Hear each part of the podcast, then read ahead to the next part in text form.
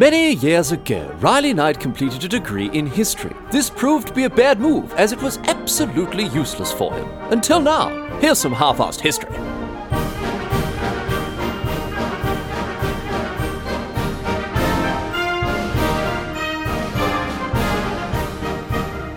What's going on, mate?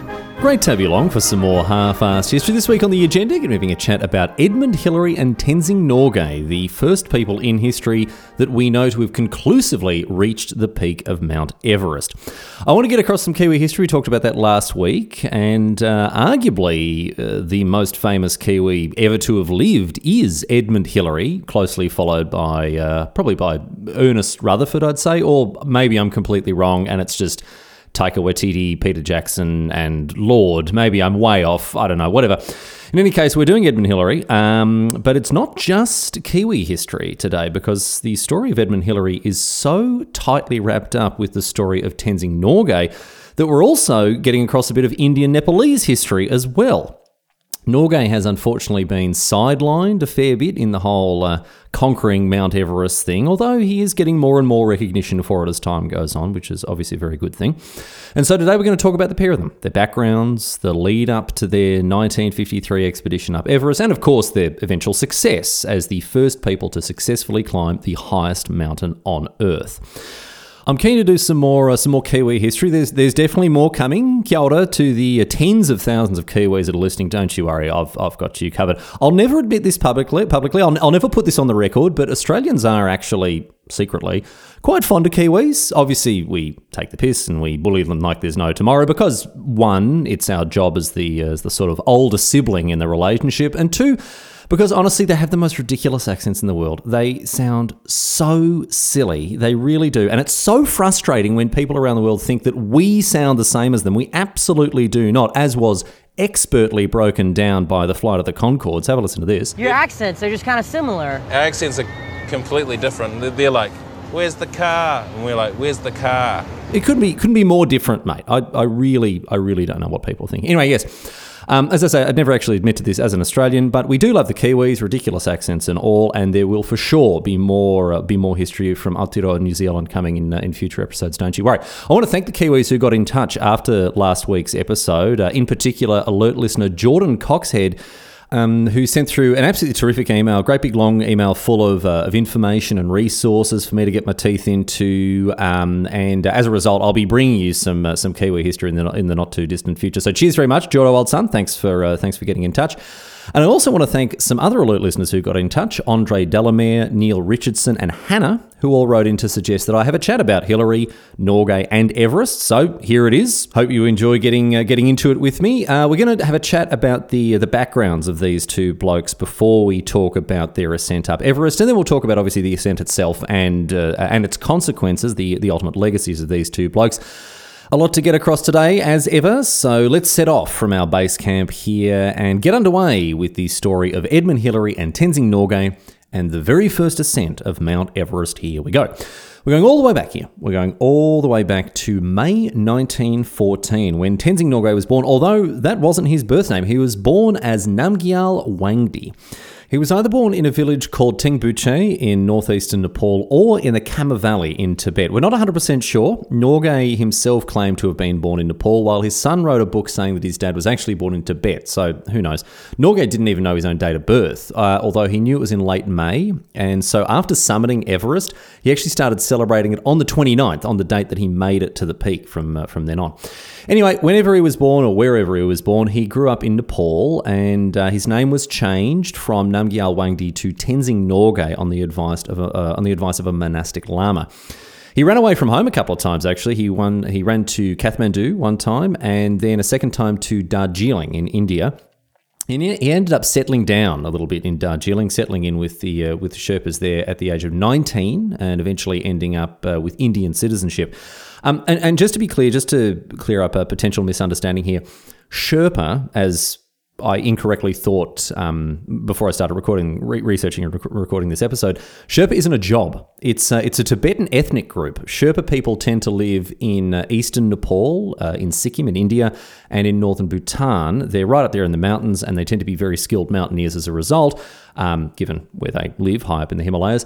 Um, and so these days, uh, when you hear the word Sherpa, you often think of, of, of its meaning being something close to mountain porter, and and that has sort of been incorporated into the word. It does kind of mean l- local Himalayan mountaineering guide. Today there are Sherpas who aren't Sherpas, if that makes sense, but uh, historically speaking, uh, Sherpa, the word Sherpa actually refers to uh, to an ethnic group uh, from, uh, from from around Tibet. Anyway, one of the reasons that uh, that Norgay settled in Darjeeling was because at the time it was one of the principal starting points for Himalayan expeditions. This afforded him and other Sherpas living there very good opportunities to work, being the expert mountaineers that they were.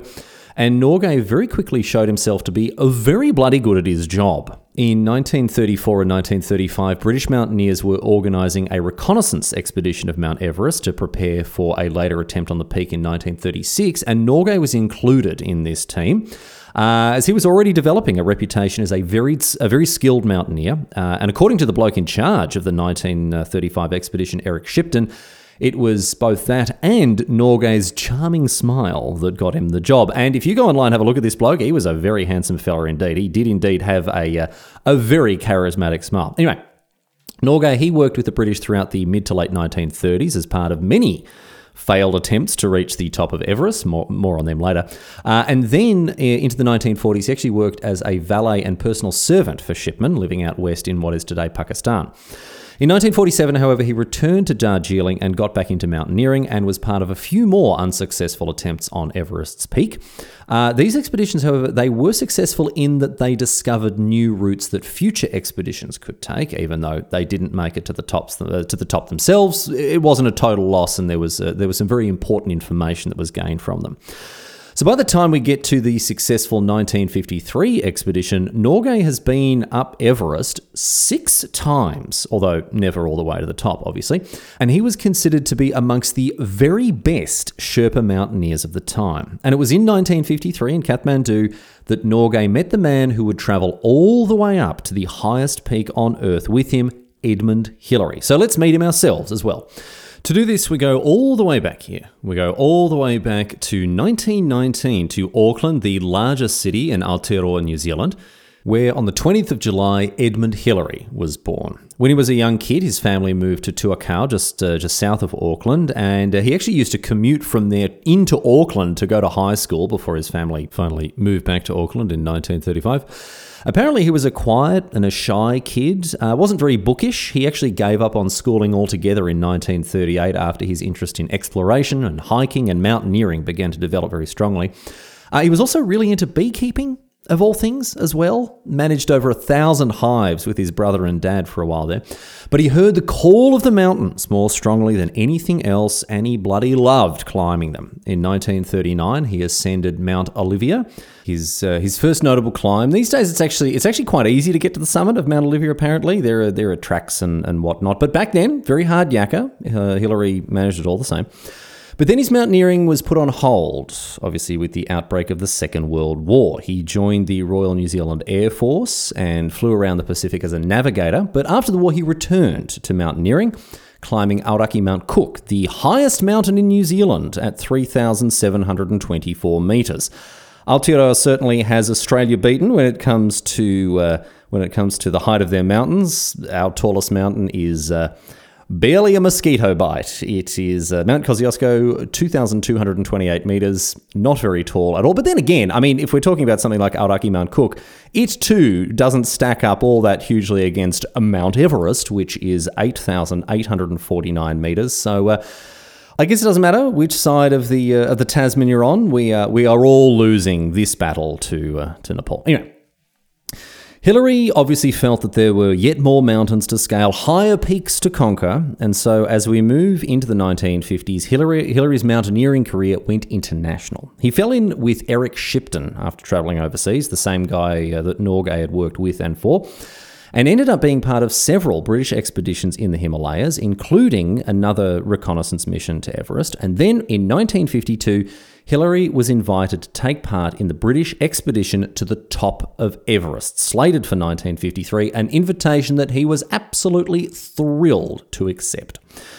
Hillary, like Norgay, had earned himself a very positive reputation as a skilled mountaineer, and not only was he a very talented climber, everyone who met him would talk about his drive and ambition, his relentless, energetic passion for mountaineering.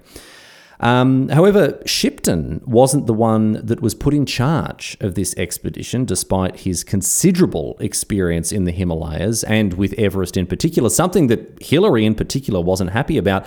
Instead, a bloke named John Hunt was appointed to lead this expedition. And this was a surprise to everyone, including Hunt himself, who hadn't expected it at all. And as I say, Hillary didn't think much of Hunt to begin with, but Hunt eventually won him over, and uh, and before long the expedition got underway. It began with a training camp on the Welsh mountain Snowdonia before eventually heading over to the Himalayas in early nineteen fifty-three. Hillary arrived in Kathmandu, staying with his colleagues in the British embassy, as Kathmandu didn't have any hotels at the time. And it was there that Hillary met for the first time Tenzing Norgay, the leader of the twenty or so Sherpas that would be coming along as part of the expedition. Uh, Norgay, by the way, uh, was offered a bed in the embassy during this time, but the other Sherpas were given the floor of the embassy garage.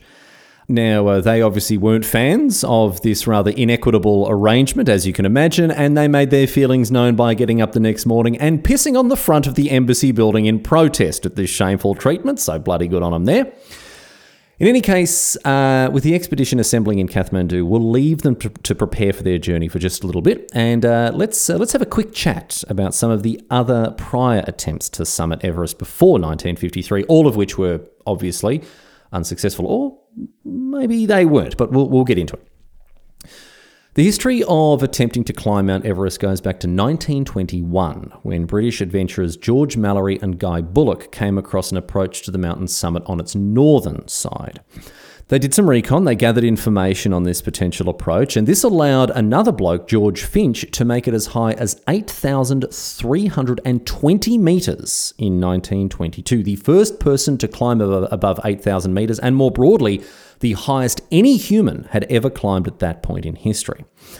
More attempts were made in the nineteen twenties, uh, resulting in the famous and untimely death of George Mallory. A very interesting story. We'll have to get across it properly at at, uh, at some point, um, in addition to his climbing companion Andrew Irvine. Debate still rages today as to whether they actually made it to the top. This is why at the beginning of the show I talked about uh, Hillary and Norgay being the first definitely conclusively proven people to have made it to the top of Everest. Um, Mallory and Irvine may have. They definitely got as as close as two hundred forty vertical meters from the top, but there's nothing conclusive that proves it one way or the other, uh, and so the, the the the question remains an open and rather controversial one. In any case, their deaths didn't put people off, um, despite the fact that the, that these two never returned. Mountaineers continued to attempt to conquer Mount Everest across the nineteen twenties and nineteen thirties, all unsuccessfully. Uh, there were expeditions in nineteen thirty-three, nineteen thirty-six, uh, in addition to those recon expeditions that I was talking about that weren't designed to reach the top. I, uh, I talked about how Norgay was part of, uh, of some of these expeditions, um, journeys with the aim of scouting out potential new routes and approaches up the mountain. And this was particularly necessary from nineteen fifty onwards, when China invaded Tibet and closed the border. This meant that expeditions had to approach the summit from the southeast, not from the north, as people like uh, like Mallory had done. But this southeastern route um, actually ended up becoming the uh, the the normal or the standard route for mountaineers to take. It still is today. Uh, and into the nineteen fifties, it was this route that people like the British were investigating as a way to the top. A group of Swiss got involved at one stage in nineteen fifty-two, made an attempt at the summit. Norgay was part of that expedition, and they made it as high as eight thousand five hundred ninety-five metres, a record-setting attempt, but still short of the summit. And this brings us now to nineteen fifty-three, with Norgay being brought on the latest British expedition thanks to his immense experience of Everest, and Hillary also taking part in it due to his reputation as a very, very skilled and driven mountaineer. So Let's get to it here and let's talk about this nineteen fifty-three British expedition, starting with the relationship between these two men. There were four hundred people in total involved in this expedition, uh, most of them porters that would be helping to move four thousand five hundred kilograms of equipment and supplies up to various points along the mountain where camps would then be set up. But the main two, the headline act, Hillary and Norgay, the blokes who actually made it, they were thirty-three and thirty-nine years old, respectively, when they met. They were selected by Hunt as the second of two teams that would uh, that would attempt to make it all the way to the top, and they were broadly considered to be the strongest and uh, and most skilled climbers of anyone who was being brought along on this expedition. Now, as a result of the fact that they had been paired together, Hillary made a concerted effort to get to know Norgay and uh, and, and to build a, a a working relationship with him. Here's what he himself wrote about Norgay years after their first meeting. I was eager to meet Tenzing Norgay. His reputation had been most impressive even before his two great efforts with the Swiss expedition. Tenzing really looked the part. Larger than most Sherpas, he was very strong and active. His flashing smile was irresistible, and he was incredibly patient with all our questions and requests. His success in the past had given him great physical confidence. One message came through, however, in a very positive fashion. Tenzing had substantially greater personal ambition than any Sherpa I had met. The two men seemed to get on very well. Uh, they established a positive working relationship very early on as the expedition got underway and set off from Kathmandu. And the first step for not just them but the expedition as a whole was to establish a base camp, which was done at an altitude of five thousand four hundred fifty-five metres in mid-April nineteen fifty-three. And from there, the expedition began to move up the mountain, slowly moving supplies and equipment up and establishing other camps. These camps were set up at various intervals, snaking their way up the route that was being taken towards the, uh, towards the summit, and ultimately resulting in around nine camps being spread across the route towards the top. Reaching and setting up each camp took several days, and uh, so it wasn't until late May that actual attempts on the summit could be made. You couldn't go from base camp to the summit in one go. The reasons that these camps were set up was to get the climbing teams as high as possible to begin with, so they could get to the summit and safely back to a camp in, in, a, in a very short amount of time. The final camp was set up at a place called South Col, a, a little valley on the ridge of the mountain at seven thousand nine hundred six metres. Climbers still use South Col today as their final camp before uh, before ascending to the summit. And it was from there that the climbing teams that Hunt had appointed would set off and make their attempt at the very last leg of the journey, make their attempt to reach the summit. And so, with everything in readiness, on the twenty-sixth of May nineteen fifty-three, the first climbing pair set off from South Col, Tom Bourdillon and Charles Evans, equipped with experimental oxygen equipment that was designed to aid them in getting to the top. However, it did not. While this equipment worked, Bourdillon and Evans climbed at a very rapid clip indeed. They were going like bloody greyhounds, as quick as anything. But then their equipment started malfunctioning and kept malfunctioning, meaning that they had to stop and fix it up before setting off again, which cost them precious time and energy. And eventually, Evans' equipment broke altogether, and that was effectively that for their attempt on the peak. At that altitude, the air is just so thin that breathing becomes extremely difficult.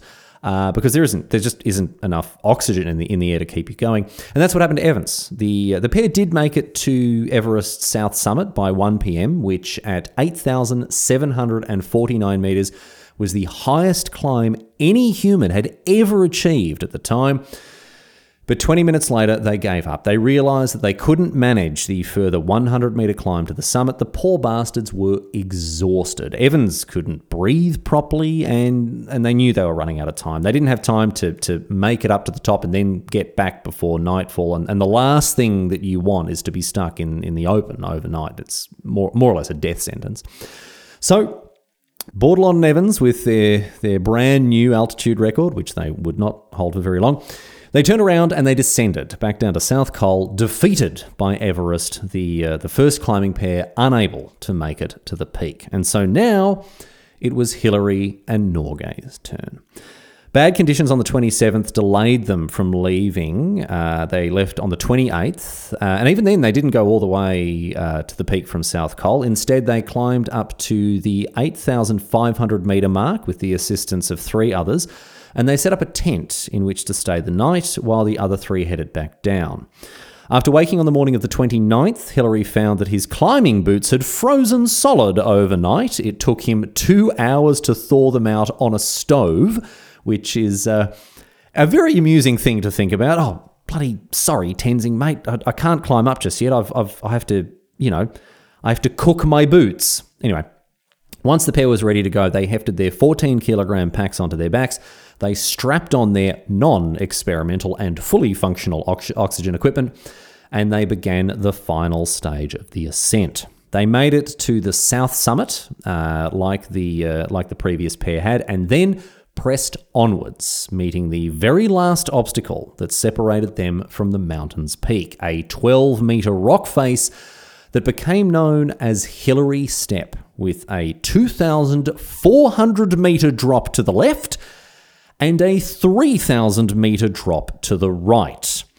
An extremely perilous obstacle to overcome. I, I don't mind heights too much, but uh, I would say that having a multi-kilometre drop on either side of me would uh, would probably be enough to put me off. Um, not that I'll actually ever have the chance to experience uh, Hillary Step as Hillary and, uh, and Norgay did. It's not there anymore. Um, not as it was for Hillary and Norgay. Anyway, after a twenty fifteen earthquake, uh, the, the step was destroyed. It, this earthquake changed the topography of the mountain and caused a, a bunch of avalanches as well that, that killed a lot of people. It was, uh, it was, it was very unfortunate indeed. Anyway, back in nineteen fifty-three, uh, Hillary Step was the the final the final hurdle for these two to overcome. And uh, rather than me trying to tell you what this last obstacle was like to to get past, we can actually turn to Hillary himself and have him tell us in his words uh, what this experience was like. Here's what he wrote.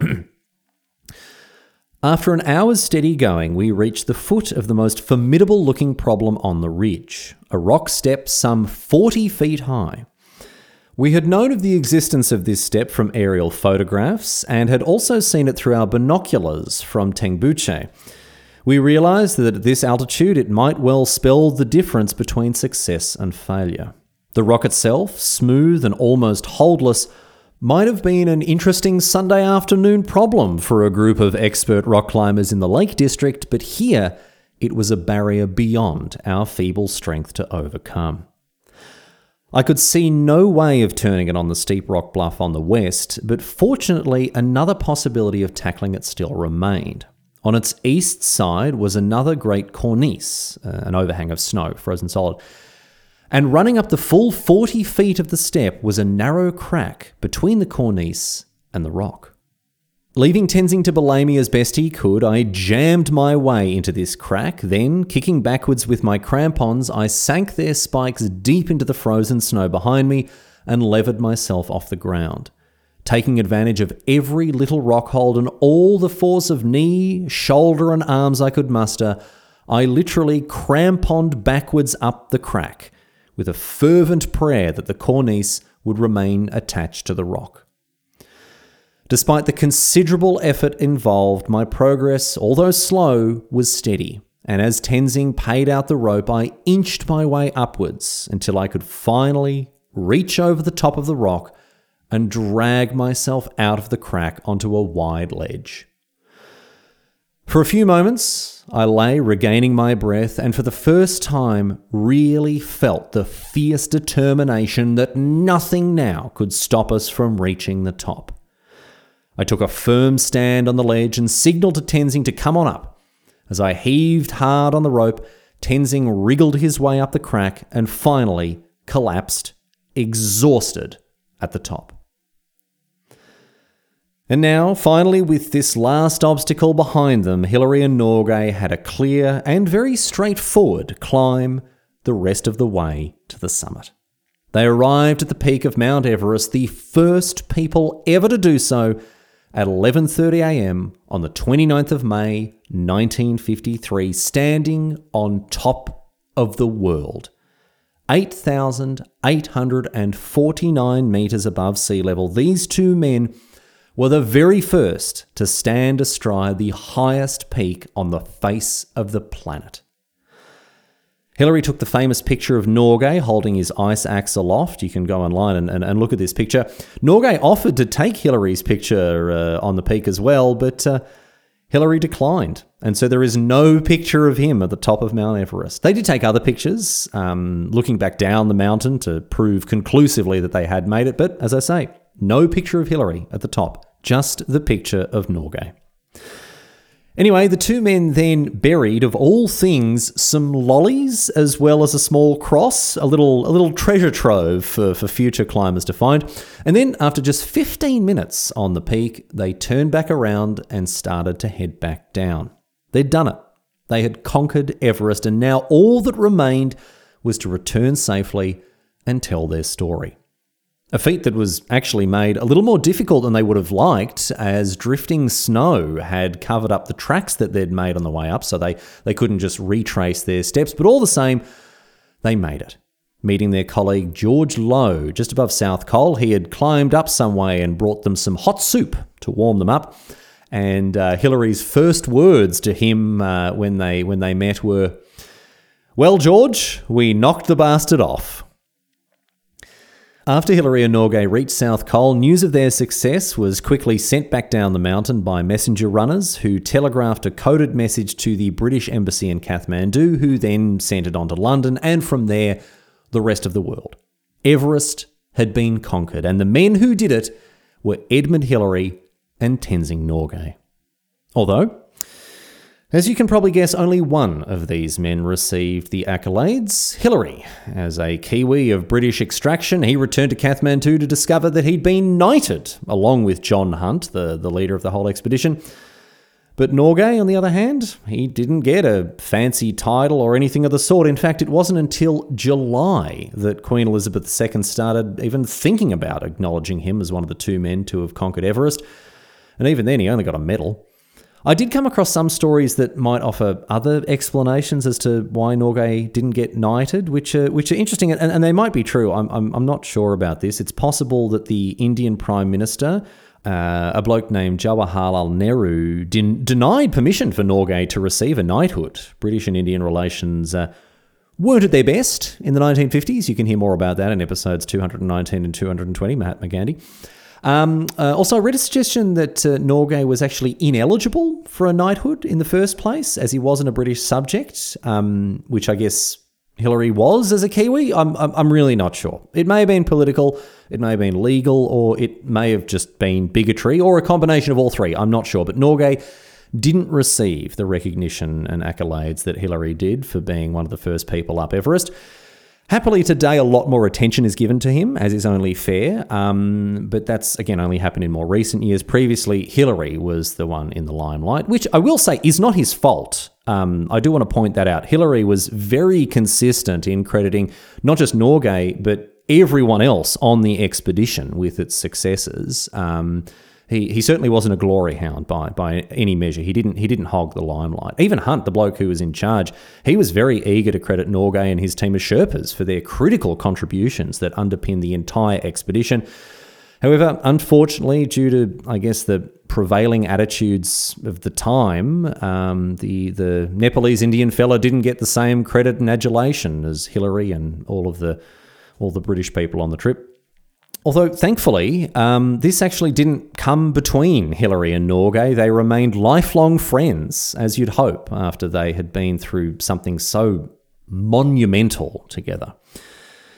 As for their careers after Everest, well, they had all sorts of adventures, although uh, they, they never worked together again. Uh, their lives their lives took very different paths. Norgay remained in the Himalayas. He became the director of a mountaineering training institute in Darjeeling, and kept going up and down the mountains in the Himalayas for much of the rest of his life, although he never went up Everest again. Once seem, once seems to have been quite enough for him. Uh, but nonetheless, he remained a keen mountaineer. In uh, nineteen seventy-eight, he founded a company, Tenzing Norgay Adventures, uh, which takes guided treks up the Himalayas across Nepal, Sikkim and Bhutan. Even to this day, it's still around. It's run by his son Jamling Tenzing Norgay, uh, who himself, like his father, reached the summit of Everest in, uh, in nineteen ninety-six.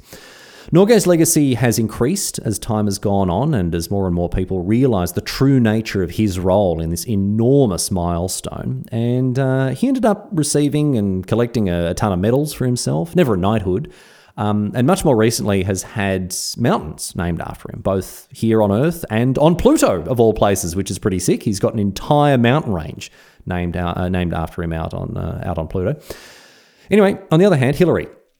For his part, he he went all around the world on his post-Everest adventures, and uh, I do mean that quite literally. In nineteen fifty-eight, he travelled overland to the South Pole, part of a group of people who were the first to do so since Roald Amundsen and Robert Falcon Scott had back in nineteen eleven and nineteen twelve. Episode two, uh, maybe maybe don't get across it. Those uh, those old, those old episodes aren't great. Uh, but years later, in nineteen eighty-five, he flew to the North Pole with. You will honestly, you will never guess who he flew to the North Pole with. He flew there with Neil Armstrong, of all people, mate. First man on the moon, episode one hundred fifty. Do get across that one. That one's a cracker. Um, so yes, Armstrong and Hillary flew to the North Pole together, and this made Hillary the first person in history to not just to climb Mount Everest, but the first person to have climbed Mount Everest and to have visited both poles. What is going on with this bloke and going to the coldest bloody places on Earth? Um, interestingly, uh, this achievement kicked off what's known as the Three Poles Challenge, which even today is, uh, is attempted by adventurers and thrill seekers who were bonkers enough to give it a go. Uh, Armstrong, on the other hand, he he didn't establish the, um, what would you call it, the uh, go to the North Pole and also the Moon Challenge. Uh, that one, that one wouldn't be quite as achievable, I wouldn't think. Anyway, Hillary also traipsed up and down the Himalayas plenty of times in the fifties and sixties, uh, including, interestingly, on expeditions that earnestly and very seriously were searching for yetis. Um, they uh, they didn't find any. Sorry to uh, sorry to spoil that for you there. But he also did some very important and meaningful community work, both uh, in the Himalayas and in his home country of Aotearoa, New Zealand, helping to build schools and hospitals for, for Sherpas in the Himalayas and establishing outdoor education centres back in New Zealand. He was um, he was held in very high regard, both back in Aotearoa and throughout the world. All sorts of stuff is named after him, from schools to Antarctic coastlines.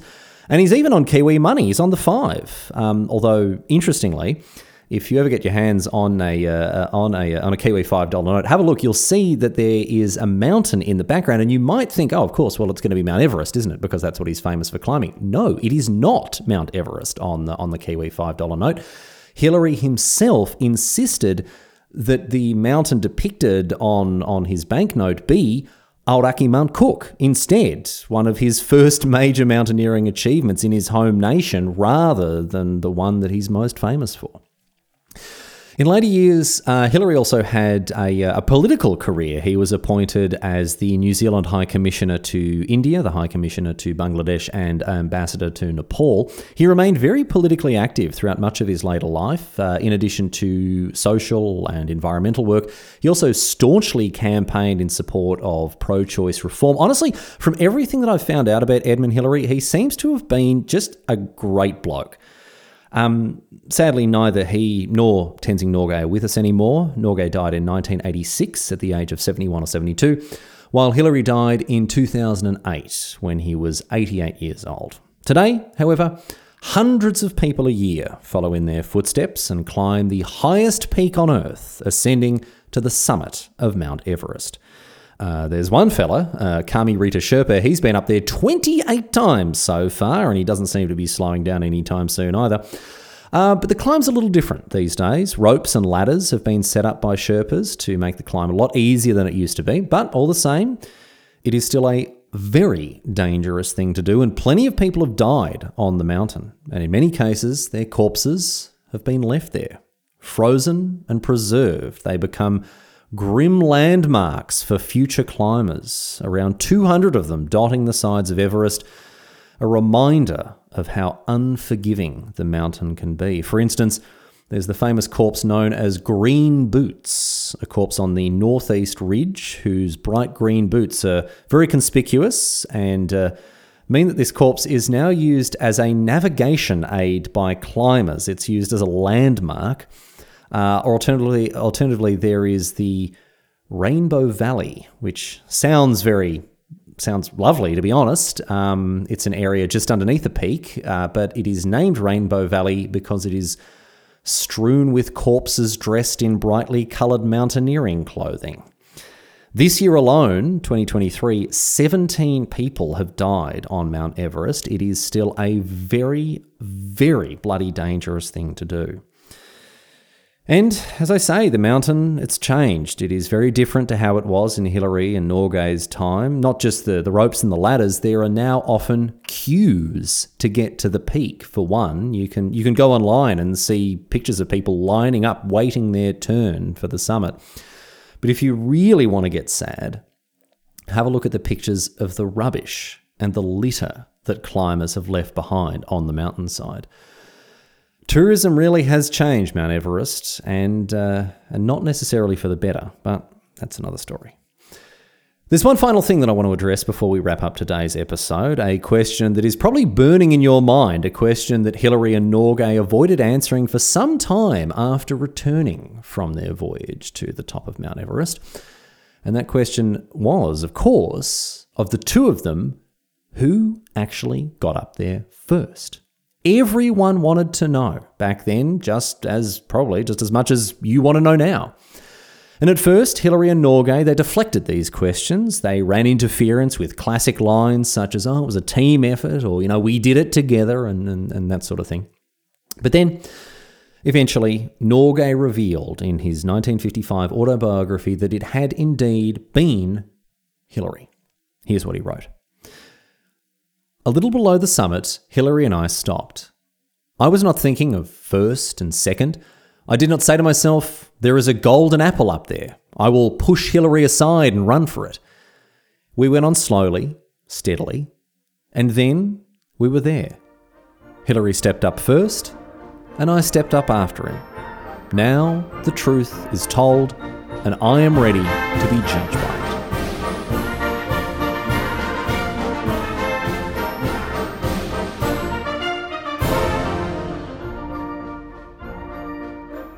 But that's it. That's all she wrote today, sports fans. That is the story of Edmund Hillary and Tenzing Norgay. Uh, the story of, as I mentioned, probably history's most famous uh, most famous Kiwi, and probably history's most famous Nepalese Indian as well. So uh, I do hope you enjoyed it. Uh, we'll be getting into some more Kiwi history uh, for certain in the not too distant future. And hey, look, maybe I should be uh, having a look into some Nepalese and Indian history as, uh, as well, and, and getting across that too. Anyway.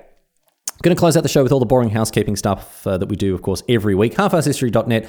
That's where you can find the contact form and get in touch with me if uh, you want to do the same as uh, as Jordan Coxhead and send through a bunch of resources and information for me to have a look at. Or if you want to just send through a topic suggestion uh, like Andre Delamere, Neil Richardson and Hannah did, I'd love to hear from you. It's it's so excellent to get so many uh, emails from, from listeners every day. Uh, unfortunately, I'm not able to reply to most of them. I do apologise. Again, it's just it's just a question of how many I get, but I read every single one and I appreciate all the feedback uh, that I get from uh, from listeners as well. So do get in touch, do write in, and let me know what your thoughts are and if there is something that I should be getting across.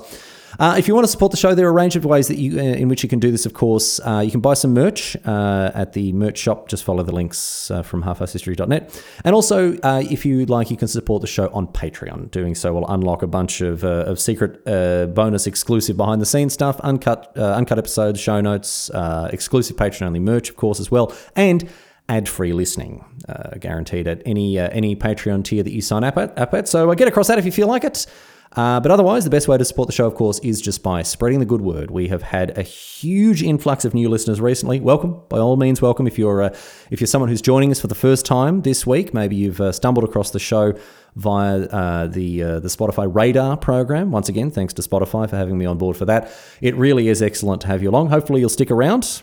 Over two hundred seventy-five episodes for you to uh, to for you to get stuck into. So. Uh, Uh, I hope the back catalogue treats you well, although, again, once again, the uh, the early episodes are not so great. Anyway, Uh, want to, of course, say thank you as well to all of the old and returning listeners, the backbone of this show, the stalwart and reliable old guard who turn up every week for their dose of, uh, of weekly historical nonsense. The show would not be what it is without you, so uh, thank you very, very much for uh, for coming back. And thank you very, very much, for, of course, for telling your friends, telling your enemies, and telling people about whom you feel largely ambivalent. We'll be back next week with more nonsense, of course, but until then, leaving you with a question posed on Reddit. This one comes to us from, whoa, should have, mm, should have read this name heading into, whoa, boy. This one comes to us from Raw Doggin' J. Bieber, who asks, if warm air rises, why isn't Mount Everest the hottest place on Earth?